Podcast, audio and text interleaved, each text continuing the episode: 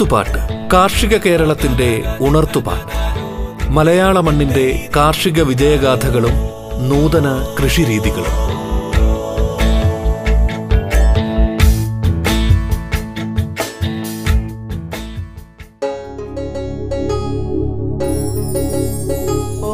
നമസ്കാരം പ്രിയ ശ്രോതാക്കളെ. ആടുവളർത്തലിന്റെ അടിസ്ഥാന പാഠങ്ങൾ എന്ന വിഷയത്തിൽ മണ്ണുത്തി കേരള കാർഷിക സർവകലാശാലയിലെ കമ്മ്യൂണിക്കേഷൻ സെന്ററിലെ assistant professor doctor Gigin D സംസാരിക്കുന്നു.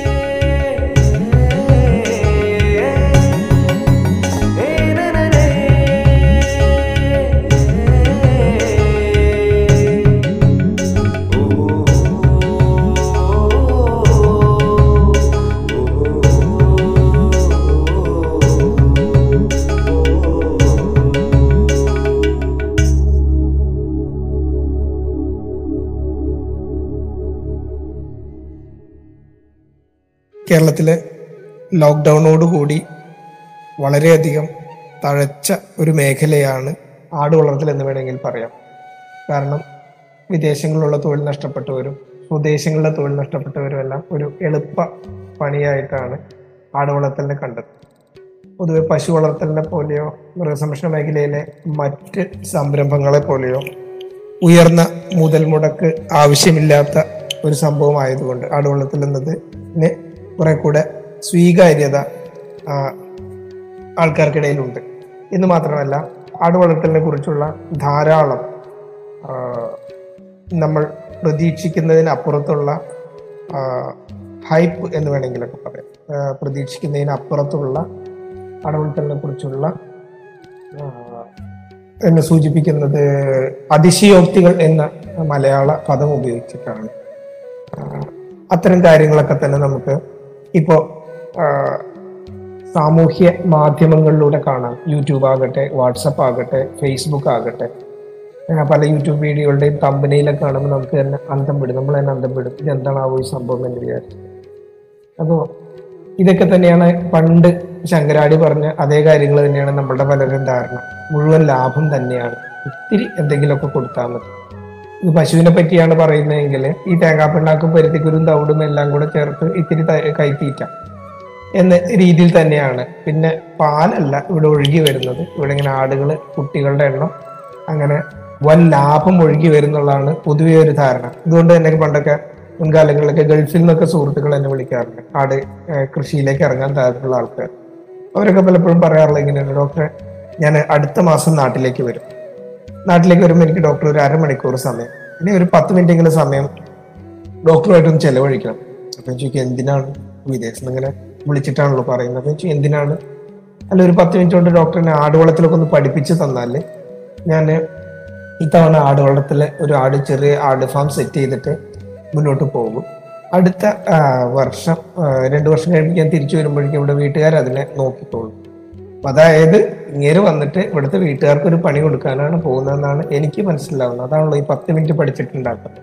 എന്താ യൂട്യൂബിൽ ഒരു സെർച്ച് ചെയ്താൽ ഗോ ട്രെയറിംഗ് എന്ന് മലയാളം എന്നടിച്ച് സെർച്ച് ചെയ്താൽ എണ്ണായിരത്തി എണ്ണൂറ്റി എൺപത് റിസൾട്ടുകളാണ് വരുന്നത്. കുറച്ചു കാലം മുമ്പുള്ളതാണ് കേട്ടോ.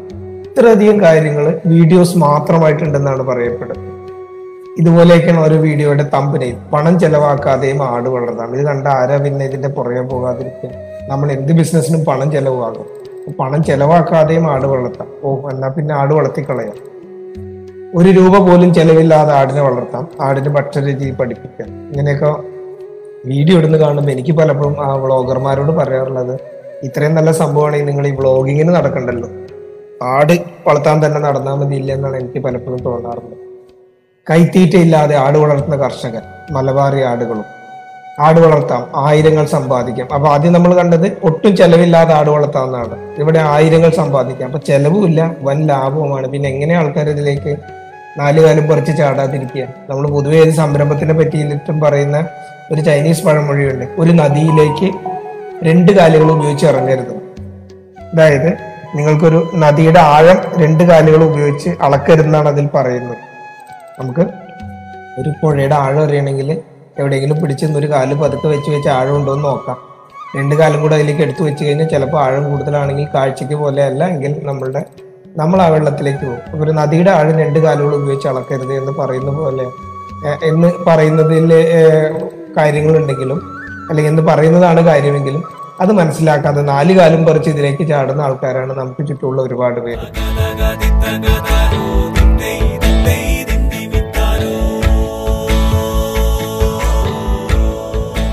കൊയ്ത്തുപാട്ട് കാർഷിക കേരളത്തിന്റെ ഉണർത്തുപാട്ട്. മലയാള മണ്ണിന്റെ കാർഷിക വിജയഗാഥകളും നൂതന കൃഷിരീതികളും.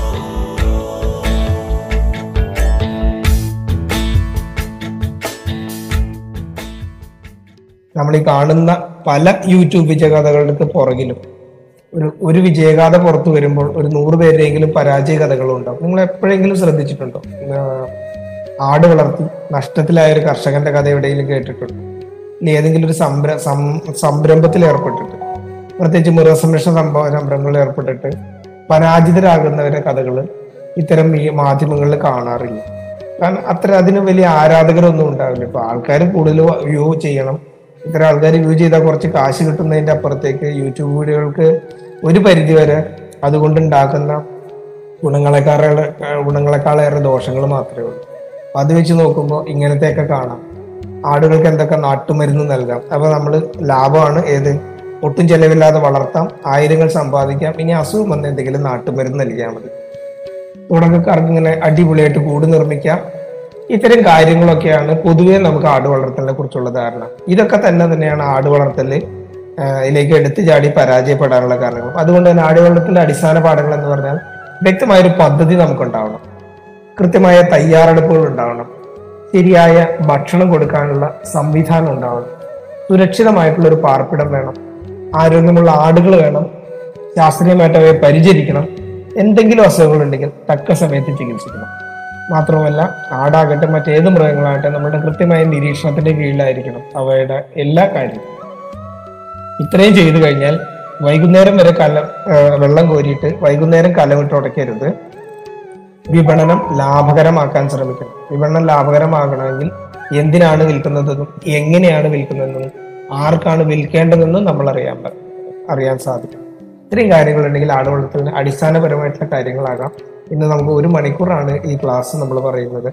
ആ ഒരു മണിക്കൂർ കൊണ്ട് ഒരിക്കലും ആട് വളർത്തൽ പൂർണമായിട്ട് പഠിക്കാൻ പറ്റില്ല എന്ന് നൂറ് ശതമാനം ഉറപ്പുള്ളതാണ്. ഉറപ്പുള്ളതാണ് ഇത് നിങ്ങളെ ഇതിലേക്ക് ഈ രംഗത്തെ കുറിച്ചൊന്ന് മനസ്സിലാക്കി തരാൻ മാത്രമാണ് ഈ ക്ലാസ്സുകളുടെ ഉദ്ദേശം.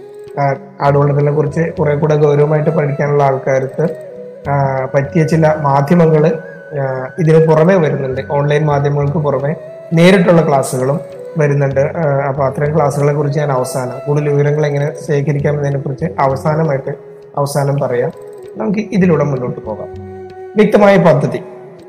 വ്യക്തമായ ഒരു പദ്ധതി ഉണ്ടാവണം എന്ത് കാര്യങ്ങൾക്കും? നമ്മളിപ്പോ ഒരു വീട് വെക്കുകയാണെങ്കിൽ പറയും നമ്മുടെ മനസ്സിലാണ് ആദ്യം വീട് ഉണ്ടാവുന്നത് ഇപ്പൊ കമ്പ്യൂട്ടറൊക്കെ വന്ന് എത്ര പോപ്പുലർ ആയ സ്ഥിതിക്ക് നല്ലൊരു ഡിസൈനിന്റെ നമ്മുടെ ഐഡിയാസ് പറഞ്ഞു കൊടുത്താൽ അത് അതുപോലെ വീട് പോലെ ഉണ്ടാക്കി തരുന്ന ഡിസൈൻ ഉണ്ടാക്കി തരുന്ന ആൾക്കാരുണ്ട്. അവരത് ഉണ്ടാക്കി തരും. നമ്മൾ വാക്ക് ത്രൂ അല്ലെങ്കിൽ വാക്ക് ഇൻ എന്നൊക്കെ പറയുന്ന സംഭവങ്ങളുണ്ട്. അതായത് നമുക്ക് നമ്മുടെ വീടിന്റെ ഉള്ളിലൂടെ കയറി ഇറങ്ങി എല്ലാ മുറിയിലും നോക്കാം. അതിന് കട്ടിലിടേണ്ട സ്ഥാനം അലമാര വെക്കേണ്ട സ്ഥലം ജനലുകളുടെ വലിപ്പം ഇതിന് ഉപയോഗിക്കേണ്ട പെയിന്റ് ടൈൽ തുടങ്ങി എന്തും മാറ്റി മറിച്ചും ഒക്കെ പരിശോധിച്ച് നമുക്ക് സ്വന്തം വീട് കണ്ട് ബോധ്യപ്പെടാം.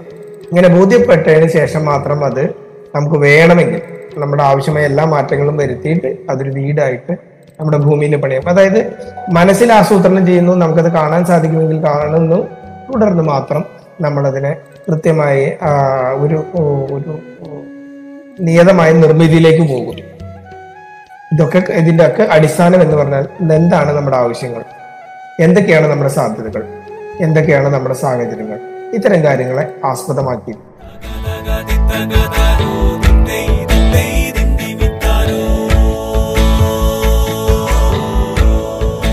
കൊയ്ത്തുപാട്ട് കാർഷിക കേരളത്തിന്റെ ഉണർത്തുപാട്ട്. മലയാള മണ്ണിന്റെ കാർഷിക വിജയഗാഥകളും നൂതന കൃഷിരീതികളും. ഇടവേളയ്ക്ക് ശേഷം കൊയ്ത്തുപാട്ട് തുടരും.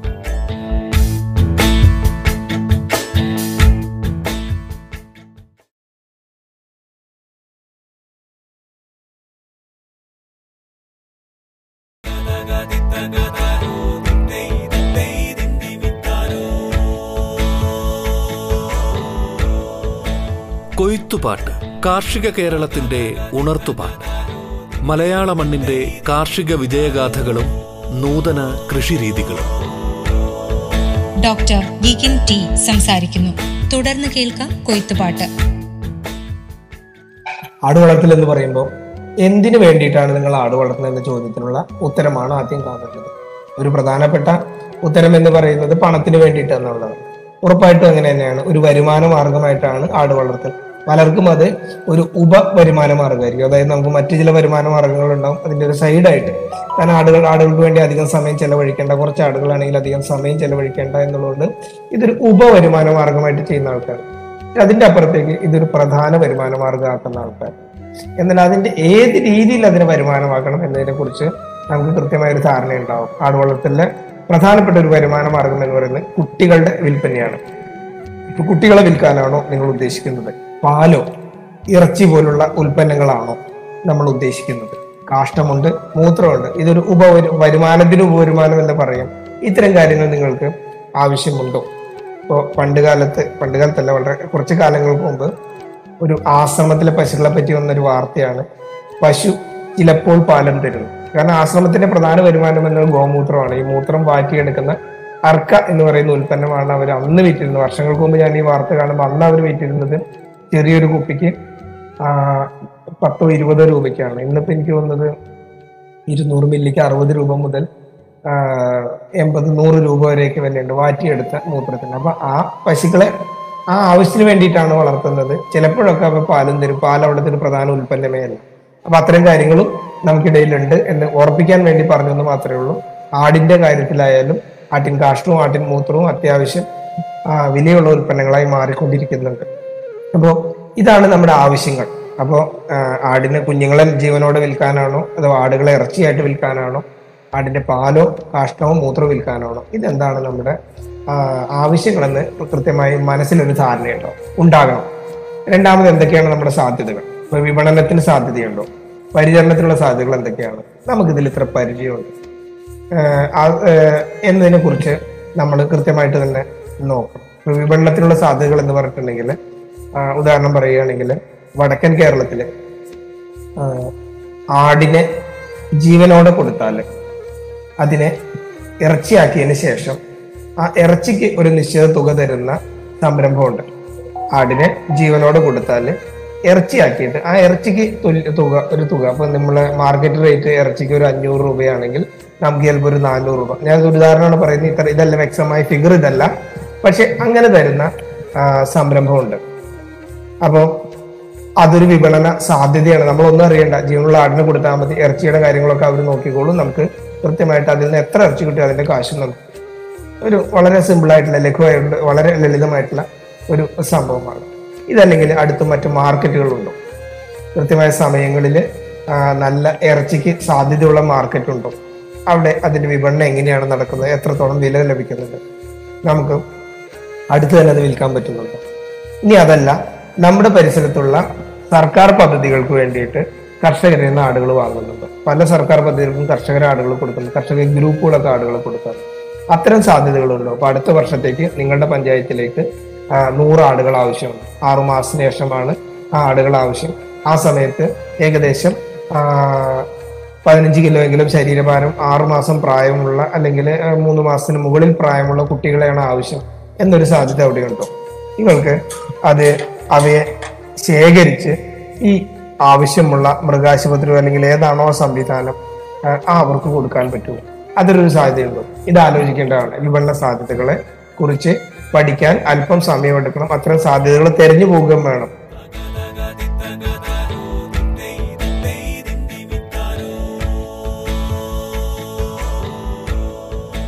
കൊയ്ത്തുപാട്ട് കാർഷിക കേരളത്തിന്റെ ഉണർത്തുപാട്ട്.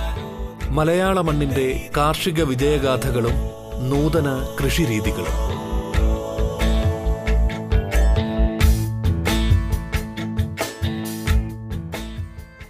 നമ്മളെ അന്വേഷിച്ച് വരുന്ന ആളുകൾ പലപ്പോഴും കച്ചവടക്കാരായിരിക്കും എന്നുള്ളത് ഓർക്കുക. അപ്പോൾ അവരുടെ ആവശ്യമാണെങ്കിൽ ആ ആവശ്യത്തിനനുസരിച്ച് നമുക്ക് വിപണനം നടത്താനും സാധിക്കണം.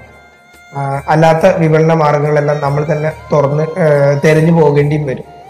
ഇനി പരിചരണത്തിനുള്ള സാധ്യതകൾ എന്തൊക്കെയാണ്? നമുക്ക് അതിനുള്ള സാധ്യതകൾ സഹായങ്ങൾ മറ്റ് അടുത്ത പരിസരത്ത് ആശുപത്രി ഉണ്ടോ?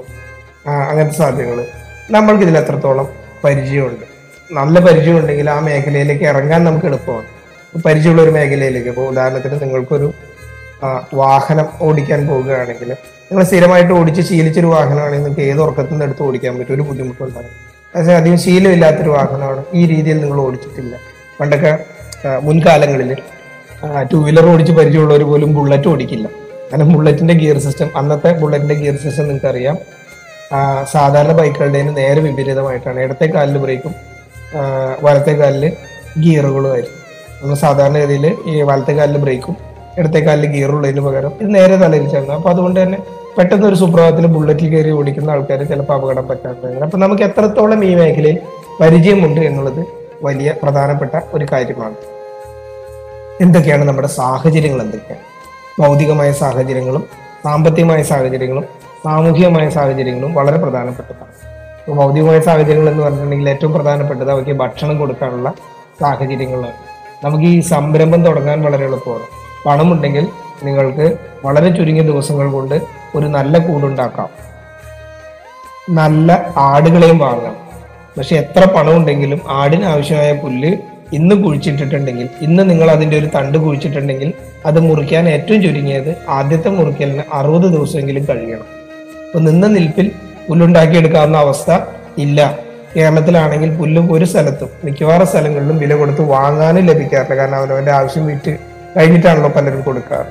ഇനി ലഭിക്കുകയാണെങ്കിൽ തന്നെ ഉയർന്ന വിലയായിരിക്കും. അപ്പൊ ഇത് മനസ്സിൽ കൃത്യമായി നമുക്ക് മനസ്സിലുണ്ടാവണം. അപ്പോൾ ഇതിനുള്ള സാഹചര്യങ്ങൾ ഉണ്ടോ ഇല്ലയോ എന്ന് നൂറ് ശതമാനം ഉറപ്പുവരുത്തും. മൃഗചികിത്സാ സൗകര്യങ്ങൾ ഉണ്ടാവണം ഇതുപോലത്തെ ആശുപത്രി ആകരുത്. ഈ ആശുപത്രി കേരളത്തിൽ ഇപ്പൊ ഇങ്ങനത്തെ ഒരു ആശുപത്രി കാണില്ല. ഇത് വളരെ പഴയൊരു ഫോട്ടോ ആണ്. ഒരു സർക്കാർ ആശുപത്രിയുടെ വരാന്തയിൽ ആട് കയറി നിൽക്കുന്നതാണ്.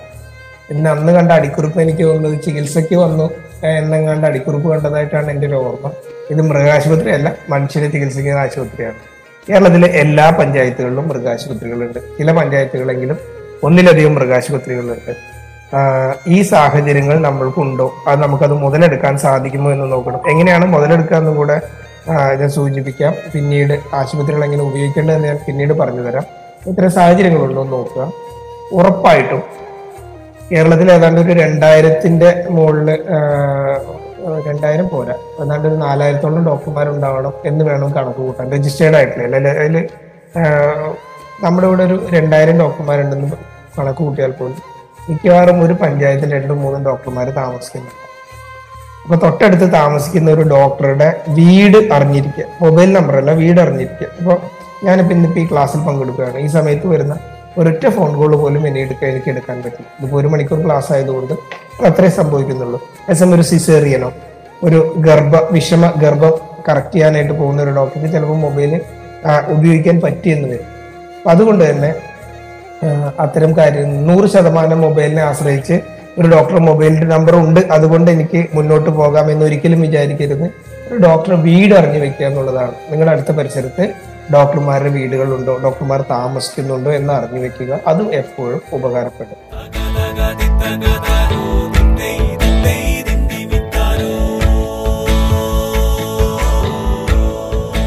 കൊയ്ത്തുപാട്ട് കാർഷിക കേരളത്തിന്റെ ഉണർത്തുപാട്ട്. മലയാള മണ്ണിന്റെ കാർഷിക വിജയഗാഥകളും നൂതന കൃഷിരീതികളും. കൊയ്ത്തുപാട്ടിന്റെ ഇന്നത്തെ അധ്യായം പൂർണമാകുന്നു.